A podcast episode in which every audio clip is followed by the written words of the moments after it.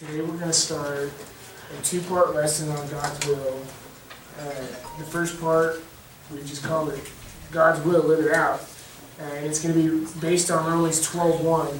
Next week we're going to finish it with Romans 12.2, which are going to be the results. So we kind of, Paul gives us this charge.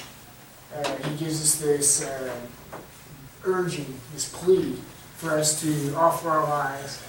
And then if we do that, there's certain results that come about. We're going to study those next week.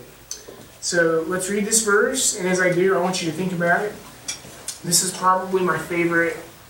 Um, it's probably my favorite little passage because of the implications. Every word is important, and if you think about it and apply it to your lives, it has the opportunity to impact you powerfully. So as I read this, let's think about it. Think about every single word and how it applies.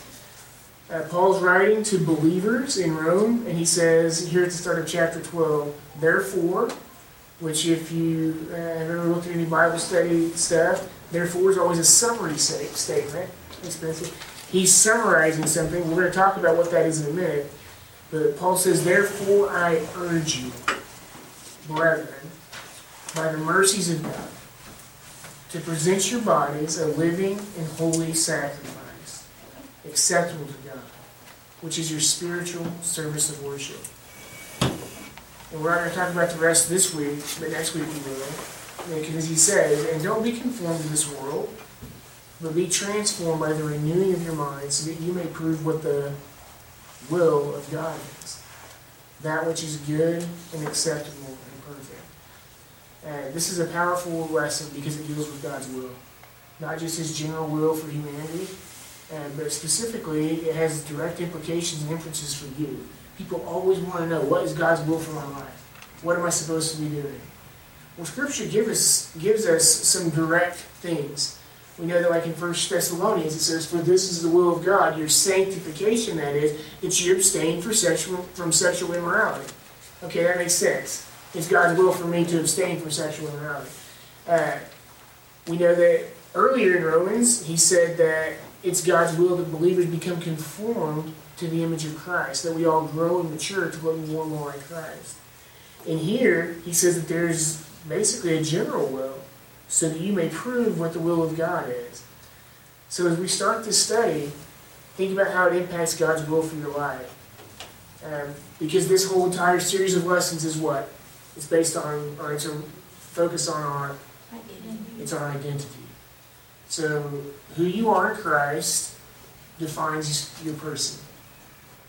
You're an entity. You're more than a body. You have a soul. You have, you are spiritually alive. You're in Christ. We're children of God. And He's given us a new life. He's given us the Holy Spirit. He's given us gifts to serve, which we saw last week.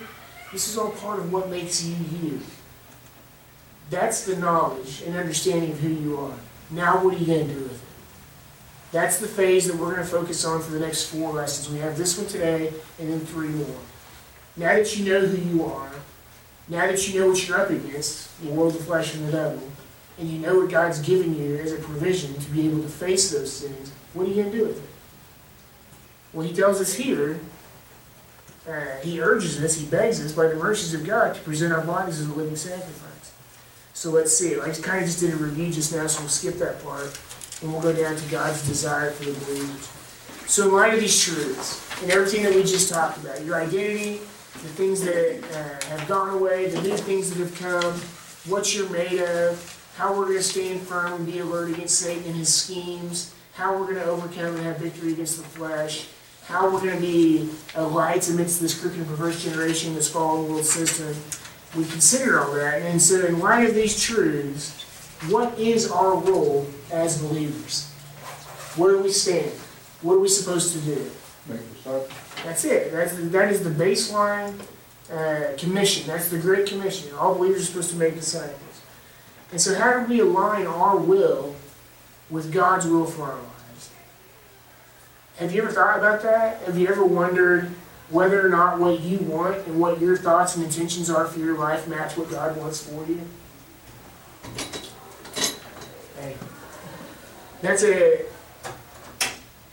really an important thing to consider.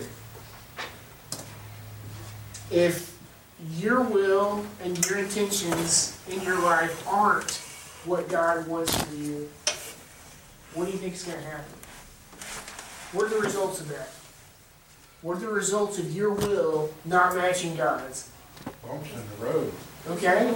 So what do you mean by that, Russ? Um, rough, th- things can get rough, um, maybe, uh, there could be some disciplinary actions due to this. Could be, either one. Both, both of those are true. It, ca- uh, you know, maybe not That might consider, be a little hard. yeah, okay, I agree with that. Um, Although sometimes in God's will, Hard it's, is it's hard hard anyway, to, but, no, yeah, harder. yeah. Um, Uh, what, what, what did you say, Paige? I'm disciplinary.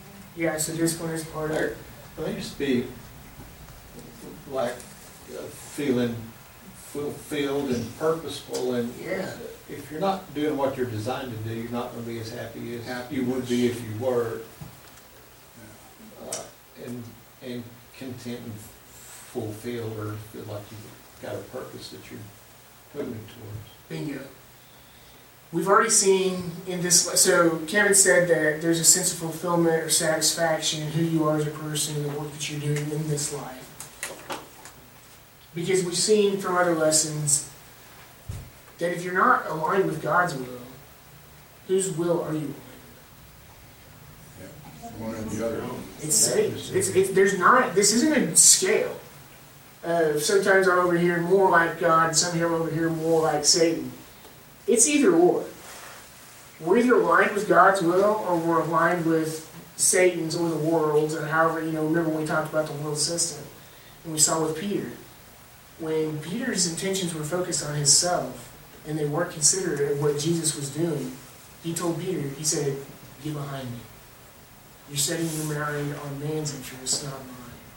And the same is somewhat true here. You So- think he would learn from that? No, because then he's thinking the water. Right? It's the same thing. When we, we would have probably all done the same. So, if God's will is important, and it is, how do we know what it is for our life? So today we're going to examine Romans 12, 1 and 2 in an effort to answer these questions. This passage is the sum result of what we studied up to this point. So, identity, who we are in Christ. Now, what we're we going to do with it? So, it's the sum of what we studied up to this point, and it's the bridge that's going to connect us to other passages that show us how to live in practical application. Uh, so, another way to say this is that we're finishing up on what we are to do and why we are to do it so that we can spend the rest of the series on how, like with our actions and our attitudes, how we can live it out. So, let me read it one more time, and then we're going to break it down. Paul starts here in chapter 12 by saying, Therefore, I urge you, brethren, by the mercies of God. The therefore suggests a summary statement. The urging, who's he urging? Believers. This isn't for unbelievers. By the mercies of God, to present your bodies, not your life. A lot of times people say life here, but Paul's talking about actually putting your physical self into service. Present your bodies as a living holy sacrifice, acceptable to God, which is your spiritual service of worship. So we're going to see here in just a second. This translation is a little wonky. I'm interested to hear what some of your other translations are. But if you look at the Greek word here, uh, this pad, if you look at this in the Greek, it starts to make a lot. Uh, it gives you it gives a lot more clarity because these trans, this translation is kind of weird to be honest with you. Don't be conformed to this world, be transformed by the renewing of your mind, so that you may prove what the will of God is, that which is good and acceptable and perfect. So let's talk about the therefore. Anytime you see a therefore, yes, what is it? Therefore. Paul is summarizing. And one of the questions you have to answer as you study this is how far back is he summarizing? Is he summarizing what he said in chapter 11 or is it greater than that? And my answer is I think it's greater than that. I think that every single thing that he's written in Romans up to this point is now coming to light. In Romans 1, 2, and 3, Paul makes the point that we're all sinners and we need a Savior. For all his sins, he says, and fallen short of the glory of God. There's no partiality, it says in chapter 2. Uh, in chapters 4 and 5, he says that we're justified by faith. So we're all sinners and we need a Savior, 1, 2, and 3. 4 and 5, a man is justified by their faith in Christ. And because of that, we have peace with God. That's how he starts out chapter 5. And then, as we've seen in this lesson, or this series of lessons in chapters 6, 7, and 8, he deals with the Christian life. The fact that we now identify with Christ, that we died and risen into new. We're going to get to this here in just a second, uh, into the fill in the blanks. Uh, and then one of the most confusing parts of Romans is chapters 19 and 11, which deals with Israel past, present, and future. He's dealing directly with the nation of Israel in 19 and 11. And then here we and then he gets here to 12 where he says therefore. So let's talk about it. Number one, everyone is a Sinner, and in need of a. Okay, that's straightforward. For all have sinned and fallen short of the glory of God. That's a problem, isn't it?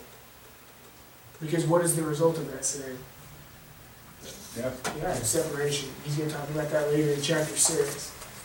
Then in Romans 4 and 5, he deals with we have eternal life. We have eternal life. We're justified, is the way he says it. But we have eternal life by faith in Christ Jesus or Jesus Christ, not by our works. Not by our works. I put Romans 4 5 there, parentheses. It's a great verse to understand. For me, it was a linchpin in helping me understand uh, truly what it means to believe in Jesus uh, for eternal life, and that our works aren't a part of that. Romans 4 5 says, But to the one who does not work, but believes, his faith is credited as righteousness. So anytime you ask somebody, or there's somebody that says that you have to do something to gain your eternal life, or to prove you're saved, or anybody that says, well, isn't believing a work? It's not. Romans 4 5 says it contrasts the two, but it's always a contrast. Okay? But to the one who does not work, but believes in him who justifies the ungodly, his faith is credited as righteousness. So, three, we are at peace with God through faith. Okay? We're at peace with God. Do you remember, like in lesson one or two, when we talked about we came into this world dead in trespasses and sins, and because of that we stood hostile to God. We were His enemy. Literally, we stood as, op- as enemies of God. Not anymore. Once you put your faith in Christ, we have peace with God through our Lord Jesus Christ. Romans 6, this is the newness of life verse. We have died and risen with Jesus to a new life.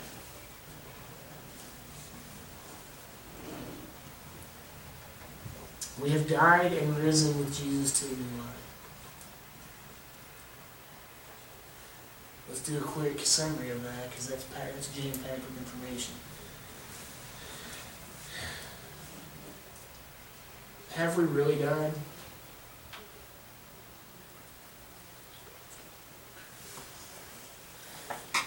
Somebody, I mean, it's important to understand this concept. It's a deep concept, but let's talk about it.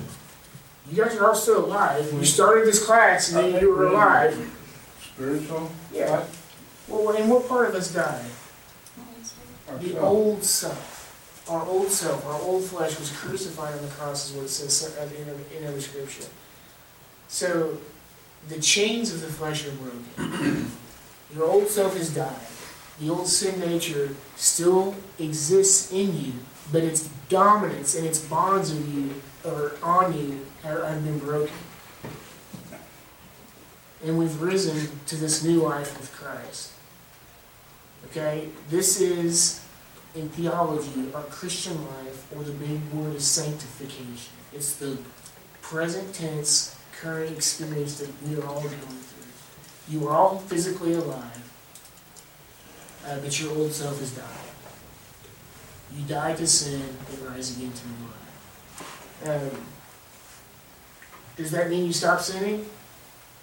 Unfortunately, no. It doesn't, and that's Paul's whole point in chapter six.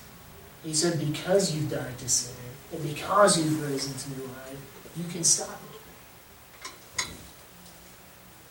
Or you don't have to obey the lusts of the flesh. He says, don't present the members of your body to sin as instruments of unrighteousness. Present- yourselves to God as those who are alive from the dead. And present your, your uh, members, or members of your body as instruments of righteousness to God.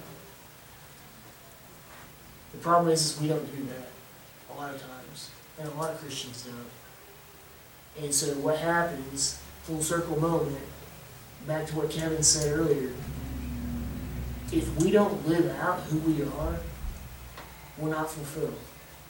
We're not satisfied because we were created, literally, we're new creatures, we're new creations, created for a different purpose. And so when our will in this life as believers doesn't match that, there's something that's always going to be empty. There's always going to be a void. There's something that's always going to be off. There's something that's always going to be harder. Uh, it could be a wrong perspective.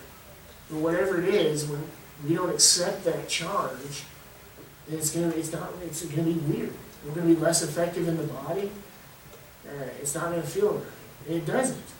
I can say it as somebody who's been there and is sometimes still there. But in Romans 7 and 8, we are to present ourselves to God, not to our flesh.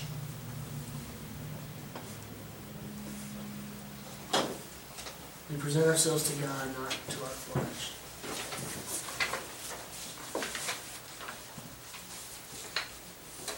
That's just one word. Therefore, okay? So now we understand what Romans has been about up to this point. We're all sinners, we need a Savior. That is in the person of Jesus. By faith in Him, we're justified. Now we're at peace with God. We've died and risen to a new life. And we're supposed to present ourselves in these bodies to God. We didn't deal with Romans 9, 10, and 11 because that deals directly with Israel, past, present, and future. So here in chapter 12, therefore, he's going to continue on that theme of presenting ourselves to God. He says, I urge you, brethren. Therefore, I urge you, brethren. He isn't writing to unbelievers about eternal life salvation. He's not writing to unbelievers about uh, what they have to do to earn it. He's already established in chapters 3 and 4 of Romans that eternal life salvation is by faith in Christ. So the word urge here, uh, used by Paul, is translated or transliterated parakaleo. You can see here that I have it written, it's taken from two words para, which means close beside, and kaleo, which means to call. And it has the idea of personally calling someone, or calling someone who's beside you. It's sometimes translated in scripture as appeal, or encourage, or entreat, or plead, or beg. In the context that Paul's using it here, it's clear that it's more than a request. Okay? Uh, the point of the word is that it's, it's, a, it's being used as emphasis or to emphasize the importance on the statement that he's going about to make to believers. Uh, this passage is written for believers. That's an important thing to note. You don't emphasize offering your lives as a sacrifice to unbelievers. Does that make sense? So when you are in public and you hear a pastor or you hear a preacher or you hear somebody trying to tell unbelievers that they need to offer their lives as a sacrifice, is that going to sound right to an unbeliever? They're going to say, nope, no thanks. That wouldn't make any sense to them. It's going to turn them off. But to believers, it's something different. There is an emphasis of importance on the statement he's about to make to these believers. And I think he chose this word carefully, this parakaleo. Because as I mentioned, it comes off as more than a suggestion, but less than a command. Uh, the statement that Paul's about to make, he's actually already commanded. Remember back in chapter 6, when he, he told us to offer our lives as, don't present yourselves to sin as instruments of unrighteousness, but present yourselves to God. So even though here it's not a command, he's already commanded. Now he's begging or he's pleading. He's saying, uh, God wants you to do this, not just because you're commanded to, but because he wants you to do this. And that's when our desire matches his desires for us. That's when our will matches God's will for our lives. When we can get to a point where we say, I want my life to count for Christ. I want to do what you want me to do, no matter what that is. Uh, then you're able to be an effective uh, servant of God. But he tells us something here. He gives us some motivation. Therefore, based on everything I said, I'm urging you, I'm begging you, by the mercies of God. What in the world does that mean? Do you think that's a figure of speech? Or do you think that he's actually talking about literal mercies of God? Literally. Okay, so let's list them. What are some mercies of God? How about salvation? Forgiveness. Eternal life, salvation, forgiveness.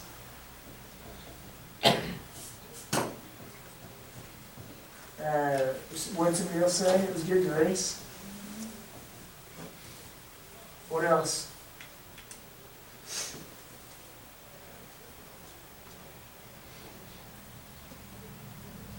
What is the greatest how do we, how do we get eternal life? How do we get forgiveness? Faith, Faith in who? Christ. In Jesus? Okay, he, yeah, he gave his son. Hey, that's a He huge gave us away. Not just that Jesus, so think about this. How long, how long did God exist before Jesus became a man? Eternity, past. We can't comprehend that, but it's true. How long did Jesus exist before he became a man? Same amount of time. Same amount of time. Jesus, God, and the Holy Spirit existed from eternity past. At a point in time, Jesus humbled himself to become a man. That's a, that is both grace and mercy. Not just a man, but a monster. Right? He came to literally give himself up for us. For the Son of even the Son of Man did not come to be served, but to serve and to give his life as a ransom for many. It's what it says in Mark ten forty five. That's grace. That's mercy. Romans 5 8, God demonstrates his own love towards us in that while we were yet sinners, while we stood in opposition to God, Christ died for us. That's grace. That's mercy. He did what we couldn't do. He died in our place, taking on our sin. Uh, dying a cruel, hard death uh, on the cross. This list can go on and on. All the stuff that he's done and given to us and for us. Those are all graces and those are all mercies. So let's think about it. When you think about mercy, think about it this way. These are some general definitions. They don't always play out, but it's just a good mnemonic device to remember. Grace is getting what we don't deserve. So that first box is grace is getting what we don't deserve. It's unmerited favor.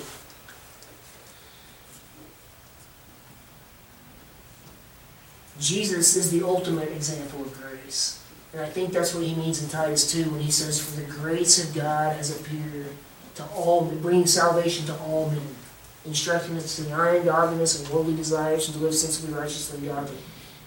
Jesus is that grace. The grace of God has appeared. And because he's done what he's done, we can now have eternal life. We don't deserve that. It's unmerited. We stand in opposition to God as unbelievers. And to contrast uh, this is mercy. So if grace is getting what we don't deserve, think of mercy as not getting what you do deserve. What does somebody who stands in opposition to God deserve? They didn't. They deserve death. They deserve instant annihilation. Does that happen? No. God is long suffering. He's gracious and he's merciful. And he gives people a chance. Um, Another one, and and another one. another one, and another one. And this isn't just unbelievers. Is God merciful to unbelievers? Or to, I said, it, I meant to say it's not just for unbelievers. But what about believers? Is God merciful and gracious to us? Does He give us a chance to confess? He does. All, I mean, in Genesis we see it right out of the bat. When he comes to the garden and he's at, he says, "Where are you?" He knows where they're at. And he says, "What have you done?" He gives them a chance to confess, but they don't. Same thing with Cain and Abel. I think God was gracious and merciful to Cain. Cain committed the first murder in Scripture. What could God have done? Struck him down. struck him down. What does he ask him to do? He says, Where's your brother? Does God know where his brother is? Mm-hmm. What's he giving him a chance to do? Confess. Okay. And then when Cain got smart with God and said, I'm not my brother's keeper, he just killed him. Think about the guts of this guy.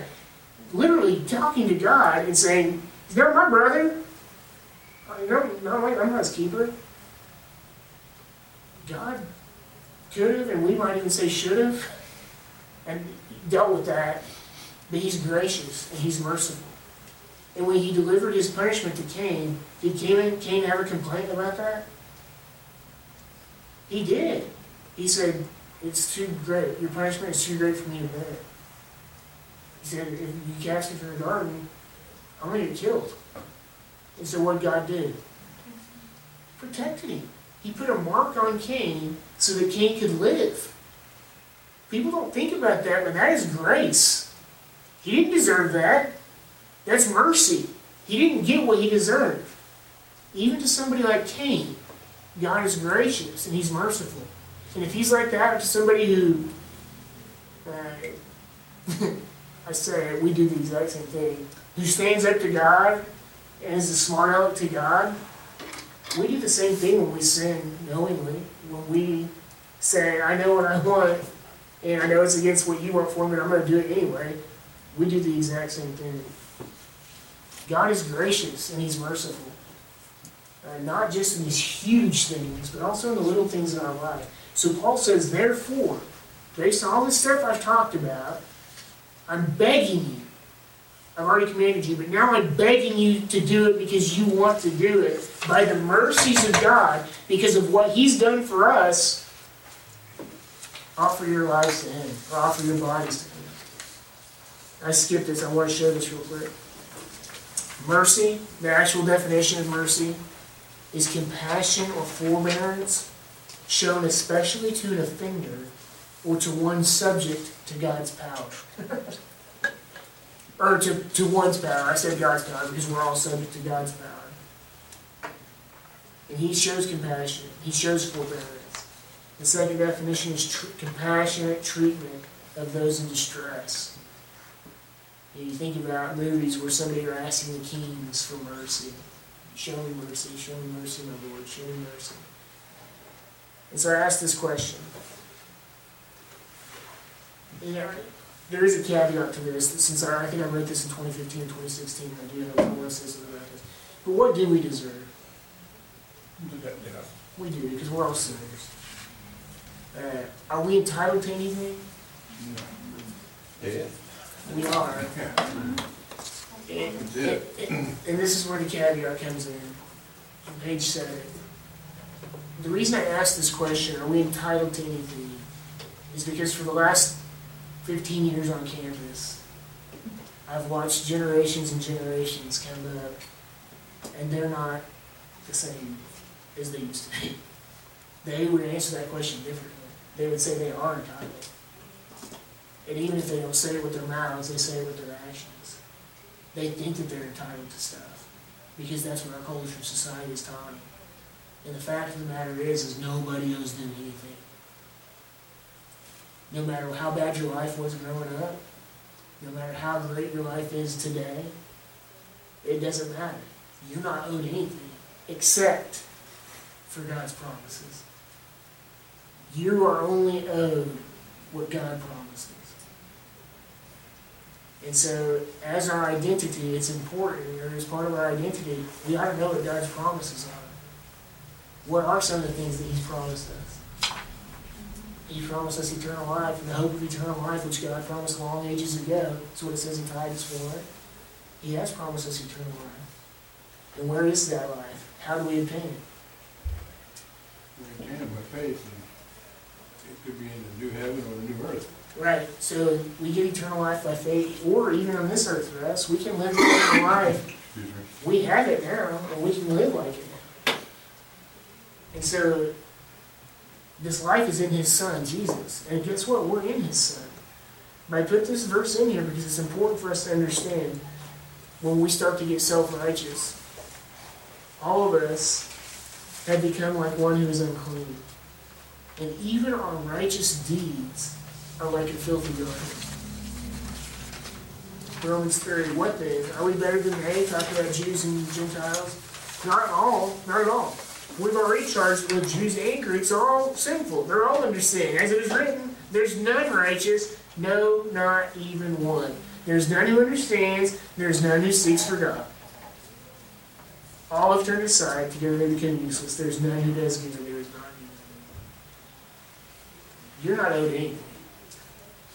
Because at our at the core of who we were as individuals before believers, we're about as rotten as it becomes. Uh, so I, I already talked about this, but Romans 5 8, God demonstrates his love towards us in that while we were yet sinners, Christ died for us. That's mercy. That is mercy. We're not getting what we did deserve, which was death. Instead, we got a provision. When we stood in opposition to God, I know I've got my coat on, but does anybody else on?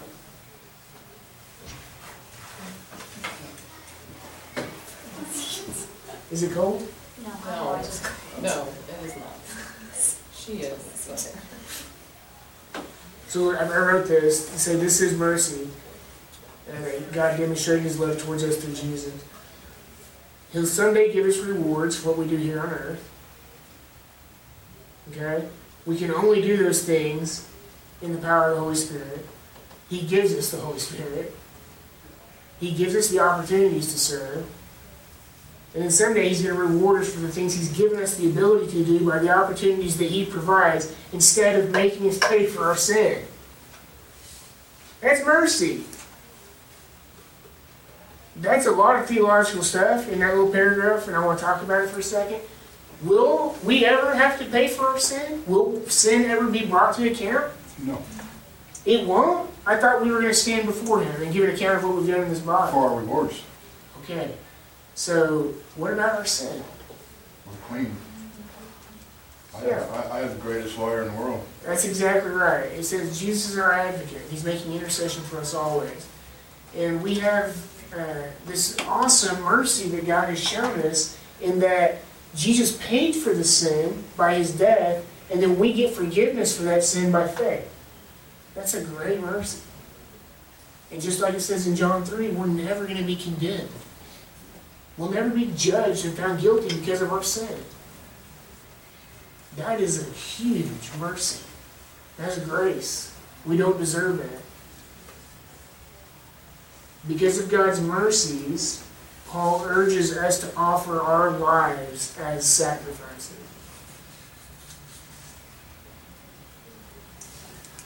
Okay? Isn't there a verse in there where he says, he, God does not remember our sins? Yeah, he removes it as far as the east is from the west. He doesn't bring it to his memory. Yeah. He's like, the- like a verb, which doesn't remember. Yeah, that's awesome. So she said that he doesn't remember, he doesn't take our sin into account. From an eternal life aspect, that is so true. And it's good. That's, that is grace, and that's mercy for us. Because we've all messed up. At varying levels, by the way. And that's difficult for some people to swallow, for self-righteous people who have lived a pretty good and clean and holy life. They don't like it that somebody who's done horrible and awful things has the same access to heaven as they did, or to the kingdom as they did. But that's the case. Will there be liars in the kingdom? In the kingdom, no. You don't think so? You don't think that in the thousand year reign of Christ that that liars will be there? Liars? Mhm. No. Okay. What about murders? no. What about adulterers? Not in heaven. You don't think so? Maybe during the, well, thousand year reign here on earth, yeah, it's gonna be a big war here. Okay, who's going to be reigning under Jesus? We, uh, Who specifically will be his number two? Who? David. Was David a liar? Was David a murderer? yeah, and adulterer, Was David an adulterer? That is reassuring because he's a pretty bad dude, but yet he's still a person that's described as a man after God's own heart. And he's a man that wrote all the Psalms, or not all of them, but a lot of the Psalms. And he was a man who was a man's man. It doesn't matter what type of dude you are, If you're a warrior, David was a warrior. If you're a poet, David was a poet. David did it all. And he's relatable to us in that way. But yet, he murdered. And he gave into his flesh. And he took Bathsheba, somebody else's wife, one of his mighty men's wives. And he killed him. And so the thousand year reign of Christ, after the rapture and the church is taken out, we are all going to get to serve. We all have an opportunity to take part in that kingdom. And what we do in this life is going to impact that thousand year reign at least and probably an eternal stay. That's merciful because we don't deserve any of it. We don't.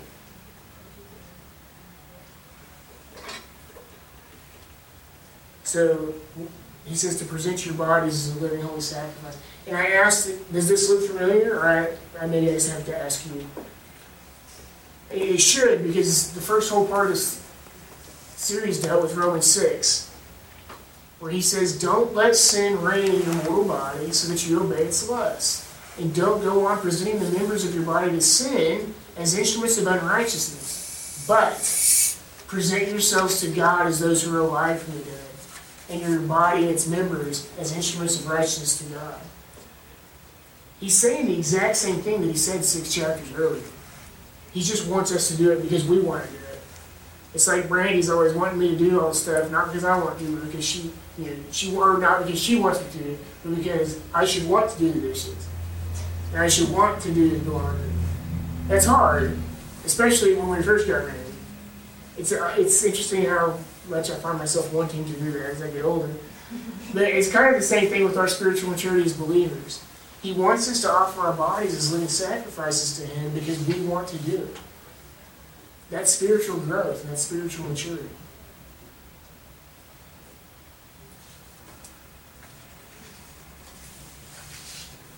All right. So, and I put it here, you can, I don't think I put it on yours, but I'm going to read it to you.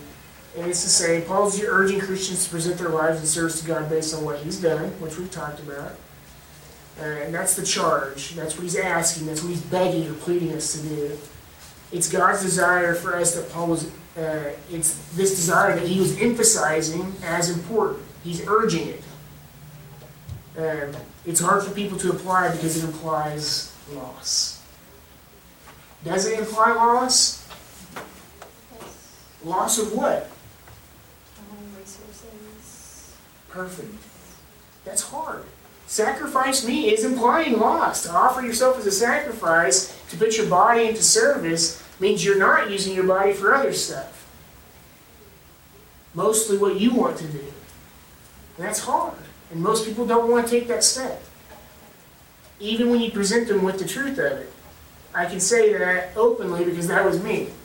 It was a long time, even though I was taught this and understood it in my brain, I still didn't want to engage with it because I was like, that means I'm not going to get to do this, or that means I'm not going to get to that, do that. Or maybe I'm not going to get to go to OSU football games anymore, or maybe I'm not going to get to play video games anymore, or maybe I'm going to have to give this up or give that up. And it's funny how looking back, those things all still have a pool, by the way. They all still draw me to do those things. But they're less relevant because God is changing my desires and changing uh, my understanding and perspective as that happens. It implies that we lay aside all of those distractions, all of our pride, all of the fleshly pools, anything that can take priority over Him, really. And we submit ourselves to His service. As we're going to see, because that's God's will. Otherwise, Paul wouldn't be begging you. He wouldn't be urging us to do it. He wants us to do it. He wants us to want to do it. We're to offer our lives as living sacrifices and lovingly serve out of gratitude for what He has done for us. We make a decision for our lives to count for Him, as J.D. always says. We deny ourselves and our desires for the sake of God and His desires. When that's done, our will and desires begin to align with God's wills and His desires for us. Let's see what uh, Jesus has to say about it here in Mark 8. I want to give a little background here. So, well, we'll read it. We'll talk about. So, Mark 8 34. He summoned his crowd his disciples, and he said to them, If anyone wishes to come after me, he must deny himself and take up his cross and follow me. For whoever wishes to save his life will lose it.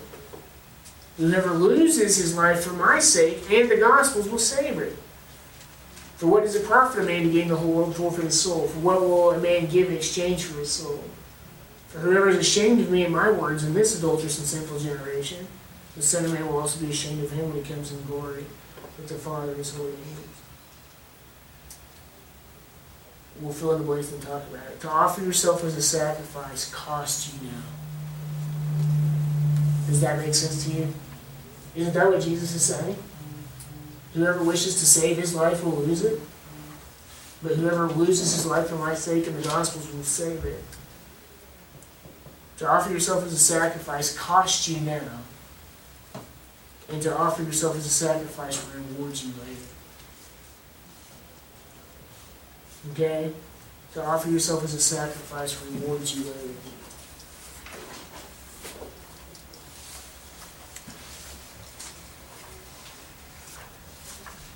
Does anybody have any questions about anything that we've talked about so far? Does that make sense to you? Does anybody disagree with that?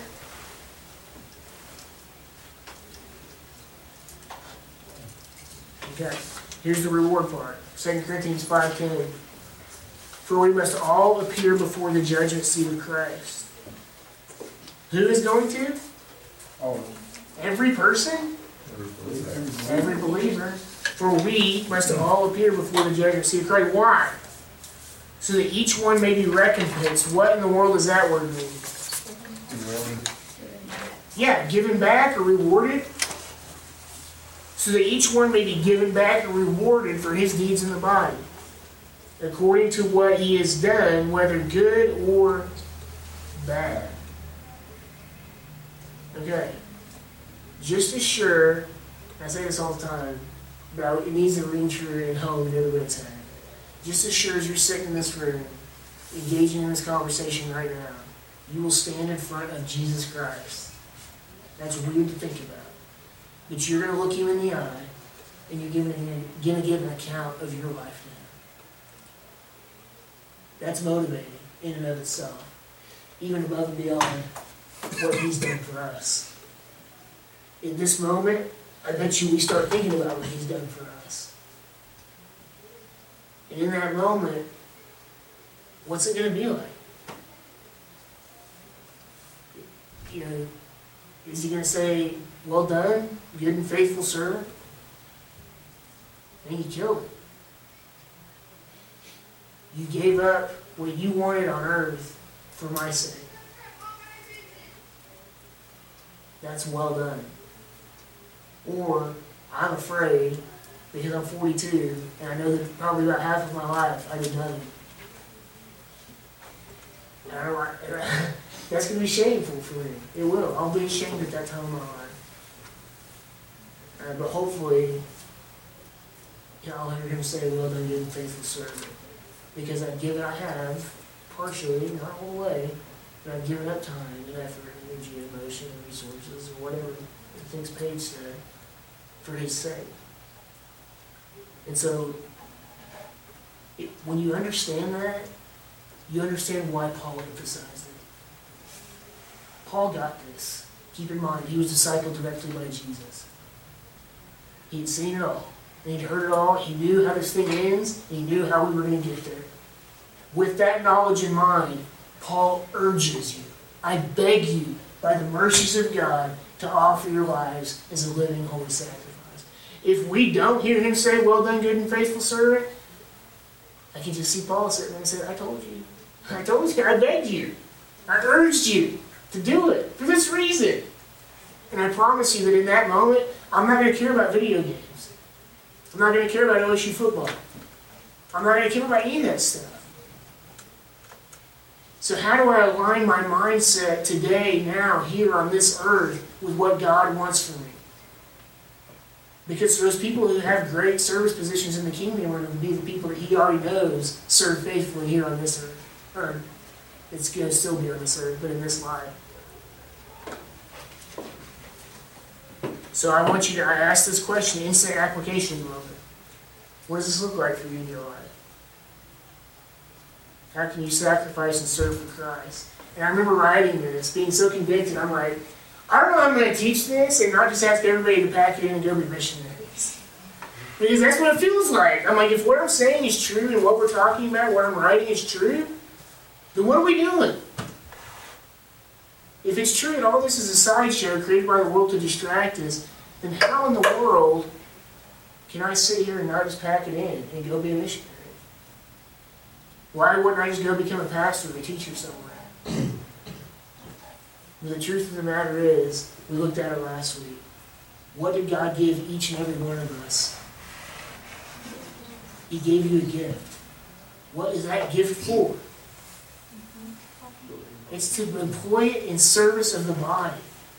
Because there are other people who are doing life who aren't ever going to pack it in and become missionaries, who aren't ever going to be pastors and teachers.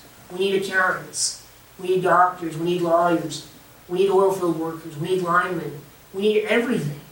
And those people need the gifts that you have. God didn't give it to you so that you could sit on it. He gave it to you so that you could faithfully employ it as a good steward of His grace in service for Him so that you can impact the lives of those around you. You are a missionary. You don't have to go to Africa to serve God. You don't have to go teach in China to teach the Word. You have children.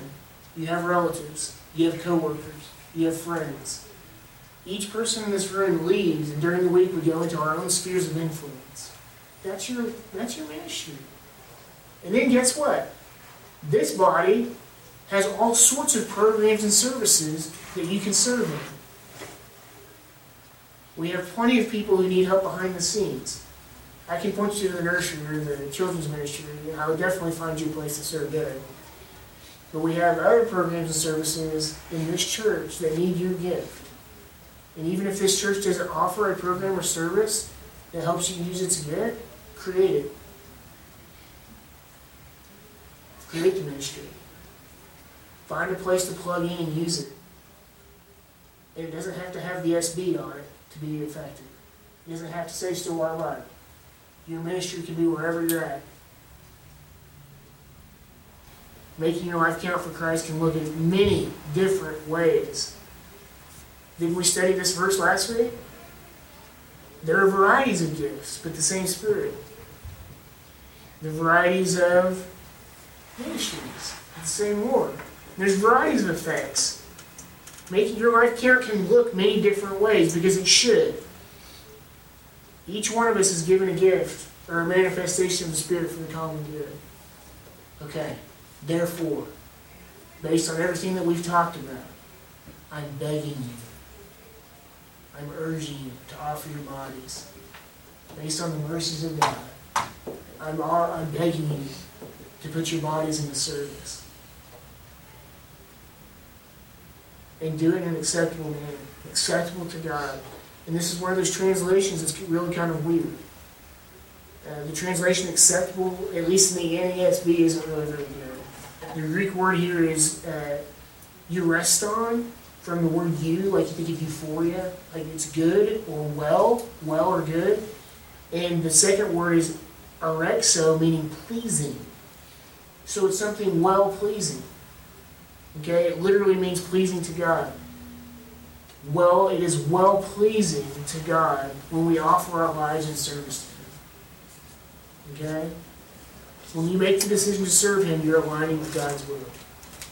Do you think God's will is well pleasing to Himself?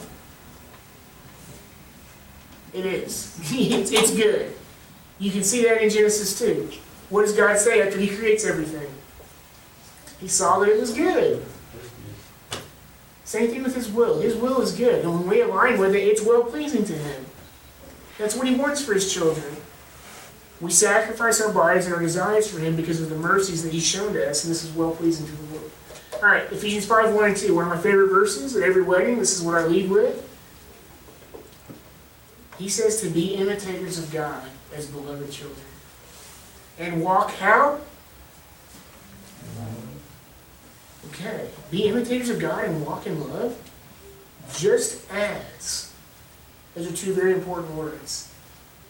just as Christ also loved you and gave himself up for us, an offering and a sacrifice to God as a fragrant aroma. A lot of other places where Paul's talking about this, he says a well pleasing aroma. Same thing we just saw. How are we supposed to imitate God in this verse? As children. As children and doing what? Walking in love. How do you characterize that love? In this verse. Because he didn't just tell us to walk in love, he tells us what it looks like. Like he loved us. Just as Christ loved us, Kevin says. Okay, so let's, if you're going to characterize the love, if you're supposed to imitate God as beloved children and walk in love, we have to characterize that love.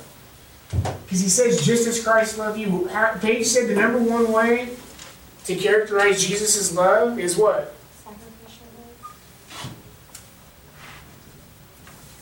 Does this look relevant to our verse today? I urge you, brethren, based on the mercies of God, to present your bodies as a living and holy sacrifice. What are you giving gifts for? To serve. To serve who? Others. To serve God and others. The whole program makes sense. He gives us a gift to serve the body. That's well pleasing to Him. Because when we do that, the body is effective, which is well pleasing to Him. When the body is effective, people are drawn to Him. That's well pleasing to Him. God's a great planner. All He asks of us is faithful participation in His ministry. Sorry, Scott, I know I'm very cold. All right, what else? How else should we characterize it?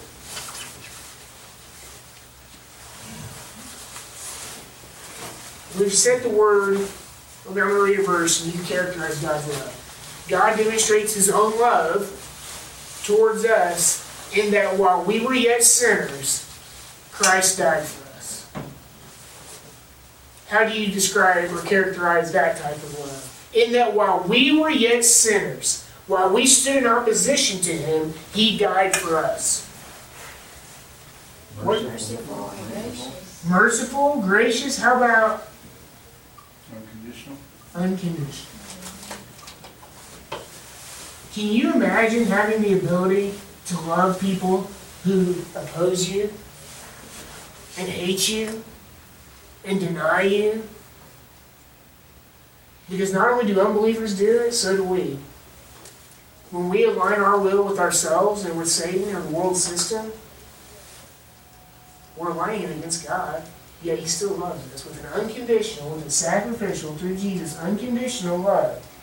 And the last one that I always use with this is He's not messing around. He is determined.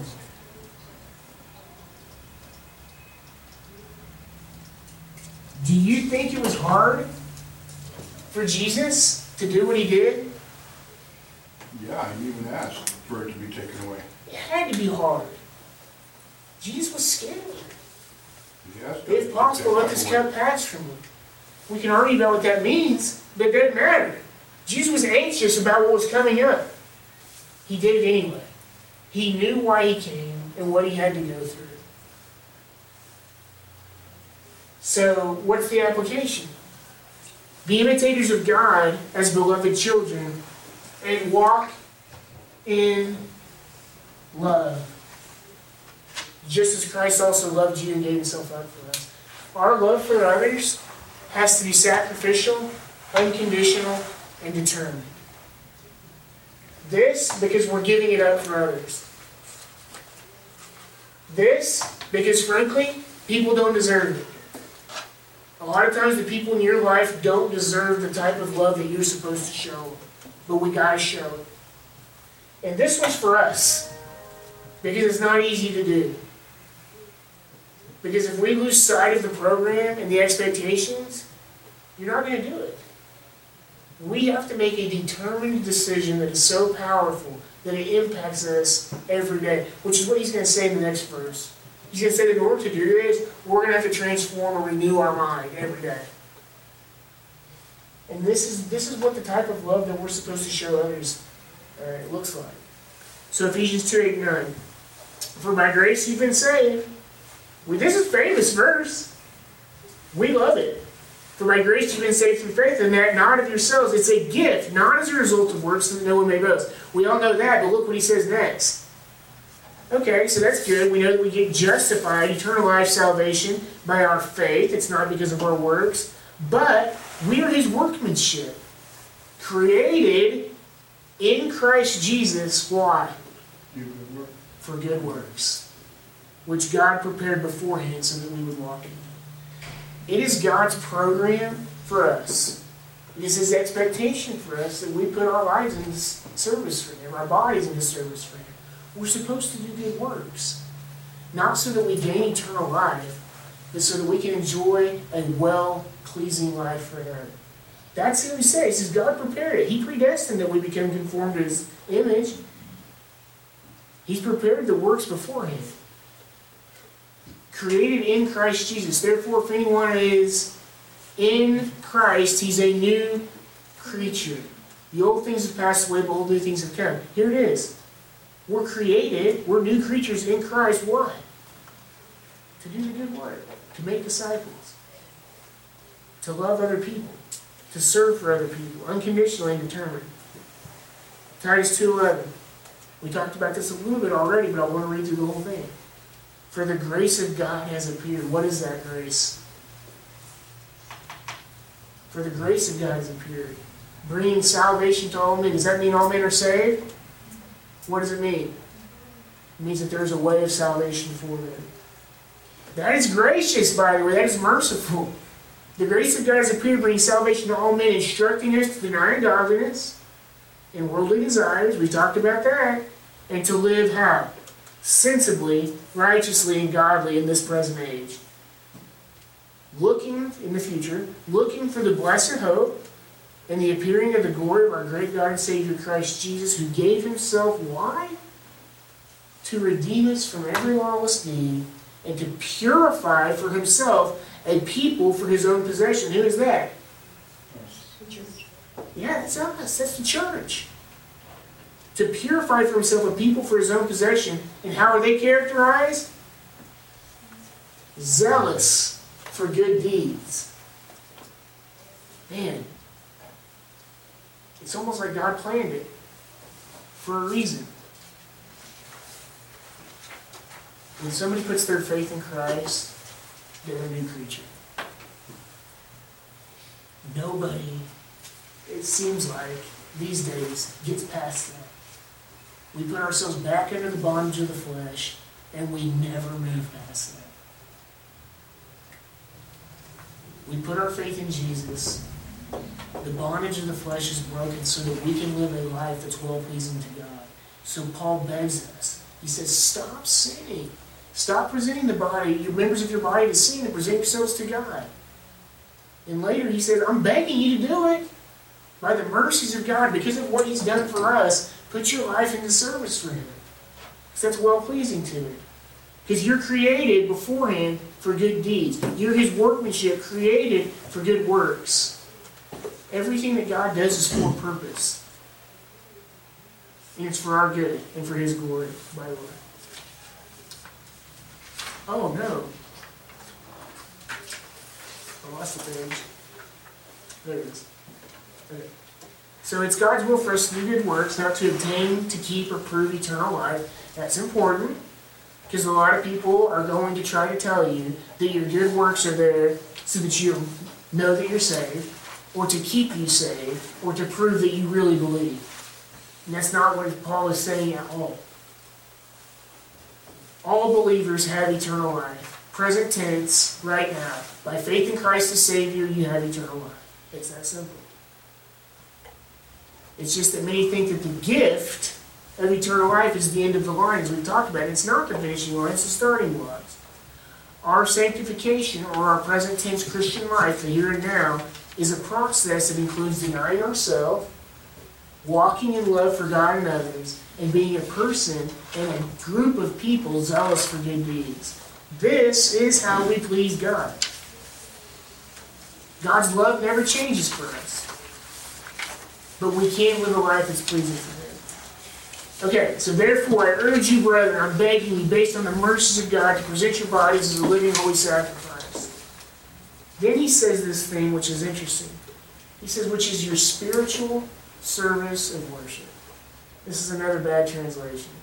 Does anybody have anything else other than the NASB? Well, something says reasonable. Reasonable. In some Yeah. translations. Yeah, reasonable is the one that I learned, I think, growing up. I think the NIV, NIV might say reasonable. It's King James. Yours says just true word, which is your true worship. Is that a CSB? Uh, Christian no. Yeah. okay. Did you have something different?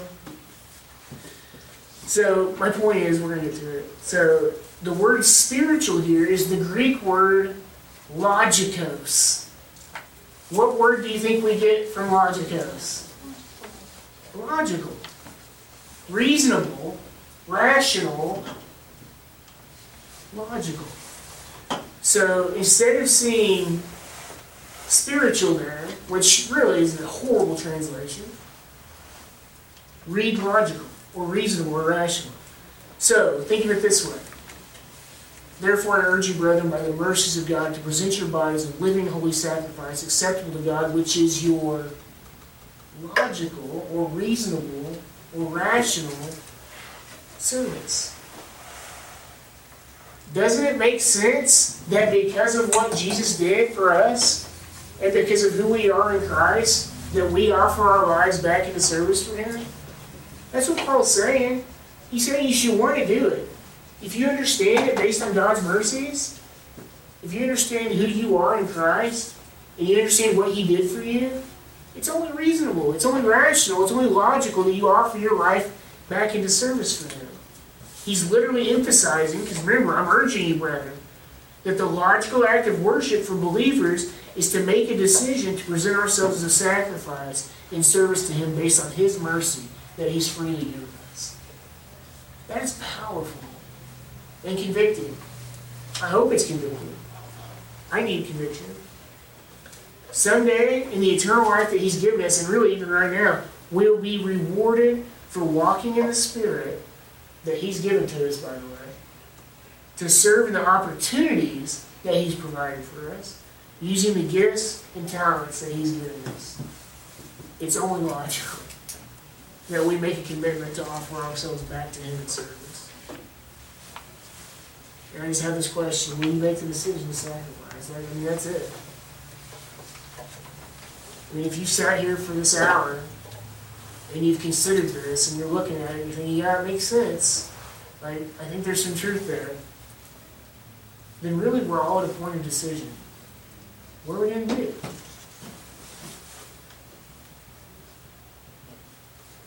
The summary is super short and easy. Romans 12.1 exhorts that believers should make a decision to sacrifice their desires and will for God's desires and will because of what God has done for the believers. Does that make sense? So next time you hear this famous verse that is used all the time, by the way, you should be able to go back and pick this apart, at least phrase by phrase, if not word by word.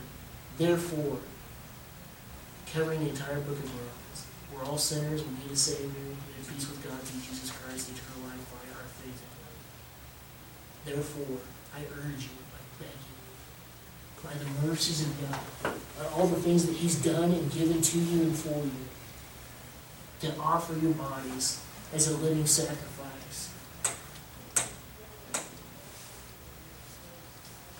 Based, it's only logical that we do so, because of what He's done. So, three easy applications. And this is really for everybody. Think, pray, and meditate on the general and specific mercies that God has shown you. If you really start pulling on this string, it doesn't end. Lamentations 3.23 The Lord's loving kindness is indeed never cease, for his compassions never fail. They're new every morning. Every day that you wake up is a mercy from God. Everything that you have, everything that He's given you, everything He's done to you and for you is something that you can thank Him for. And when you start to consider that stuff, uh, the logikos, the logical part of us offering our lives back into service for Him starts to have a little bit more meaning. Two, this is it. This is the hard part. This is where we lose people. This is where Christianity's lost people in America.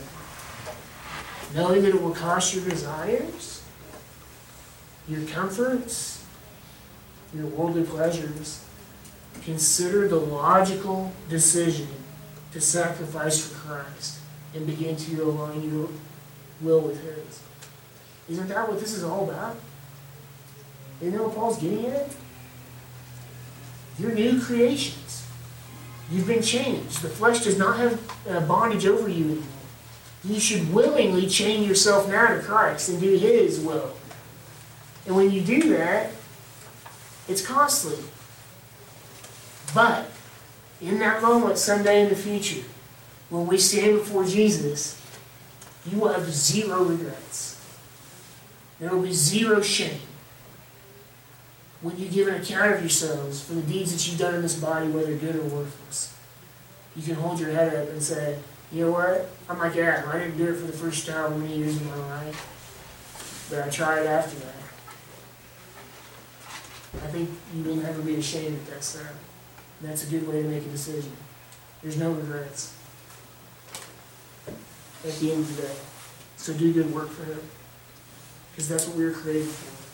We're His workmanship, created for good works. Right? He died to redeem us from every lawless deed and to purify for Himself a people for His own possession, zealous for good deeds. So let's do good work. He's given us a gift. He's given us the talents. He's given us the abilities. He's given us the opportunities. All we have to do is be faithful to use it. That's it. Because He's going to reward us based on our faithfulness in our service. That's right.